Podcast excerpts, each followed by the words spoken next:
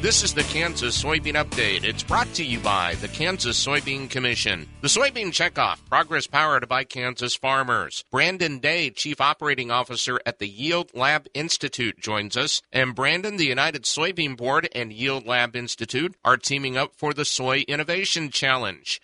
What is the aim of this challenge? The aim of this challenge is really to look at and source innovations and technologies in the soybean meal space that can help drive more value and drive more adoption and consumption of meal in existing markets, which include animal ag, aquaculture, pet foods, soy foods for humans, and as well as in the feed and food and transport and logistics space for, for meal. The challenge recognizes that with the increased demand for soybean oil and this increased crush capacity that's going to be going online, there's going to be an enormous amount of meal that's going to be waiting to be diverted and allocated to its existing markets. And so we hope this challenge is a way to do that and drive more innovation to the space.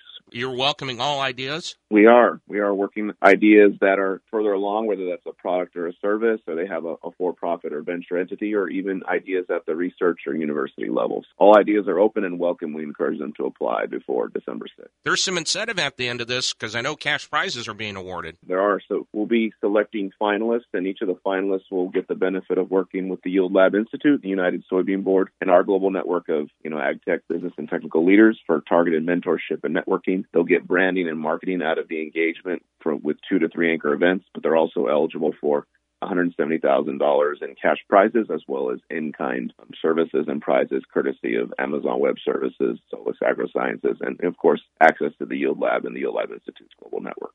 In some cases, you know, that's of enormous value for the innovators depending upon where they're at in the stage of development or where they're at in the development of their innovation or, or technology. You mentioned the deadline of December 6th. How can they get involved? What they can do is they can visit the soychallengelive.com. You can find more information about the structure, what we're looking for. We have a, a FAQ page there that answers most of the questions you have and also provides links to the application form. And the application form is really very brief, about 30 questions, not all of which are required to submit an application. So the applicants provide basic information on what the innovation is working on, the team they're working with, what they're doing, where are they along in terms of development and traction, and provide that information to us so we can make a you know an fair uh, and good assessment on whether we can we can move them forward. And again, the application period closes on December 6th. That's Brandon Day, Chief Operating Officer at the Yield Lab Institute, as he joins us on the Kansas Soybean Update. It's brought to you by the Kansas Soybean Commission. The Soybean Checkoff